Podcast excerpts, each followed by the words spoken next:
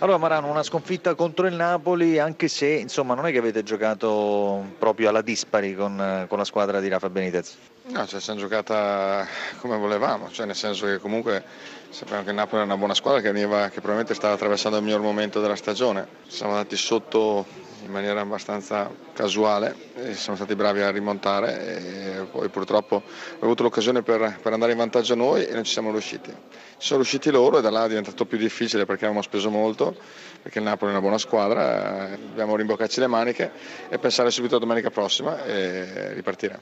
Sì, in effetti domenica avete una partita da, classica da sei punti perché giocate a Parma.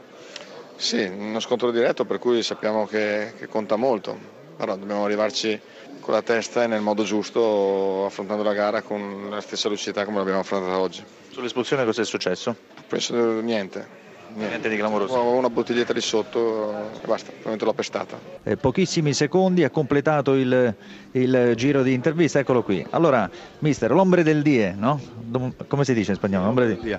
No, ma io credo che meglio dire che i giocatori sono i giocatori de, della giornata perché hanno fatto una buona partita, un buon risultato in un campo difficile. Ecco, avete, siete passati in vantaggio con un'azione un po' rocambolesca, poi avete subito, eh, subito il gol del, del pareggio, questo un po' non piace agli allenatori subire dopo pochi minuti il gol del pareggio. Sì, è stato anche rocambolesca lo stesso, ma alla fine credo che la squadra ha lavorato tanto per creare, abbiamo avuto delle occasioni, ha mancato un po' di concretezza di fare gol e concludere la partita, abbiamo sofferto un po'.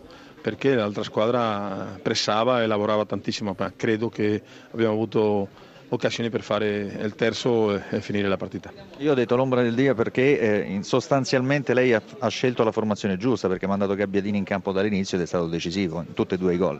Sì, sempre così, quando uno cambia qualcosa si perde, ha sbagliato lui, si lo fa bene e Gabbiadini che ha fatto la differenza, ma no, sono d'accordo che questi giocatori hanno la capacità di giocare a questo livello e per noi è importante avere uno o un altro in campo che ti permette la competizione tra loro, che la prossima partita eh, saranno eh, tutti a disposizione, tutti eh, attenti perché devono dare un livello.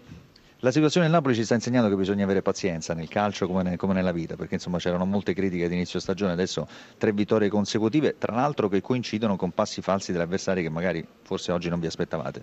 Sì. Palacio, Cesena, la Roma con l'Empoli. Sì, questo sempre ti aiuta, ma credo che noi dobbiamo concentrarsi nel nostro lavoro, se noi facciamo quello che dobbiamo fare, che vincere le partite, alla fine la squadra sarà là, eh, questo è importante. Se loro eh, fanno degli errori, meglio, ma soprattutto la chiave è essere forte e avere fiducia in noi stessi. Buonasera Benitez, complimenti. Buonasera. Se poi lei Buonasera. annunciasse anche ai tifosi napoletani che rimarrà a Napoli, sarebbero ancora più contenti i tifosi del Napoli. Sì, è la...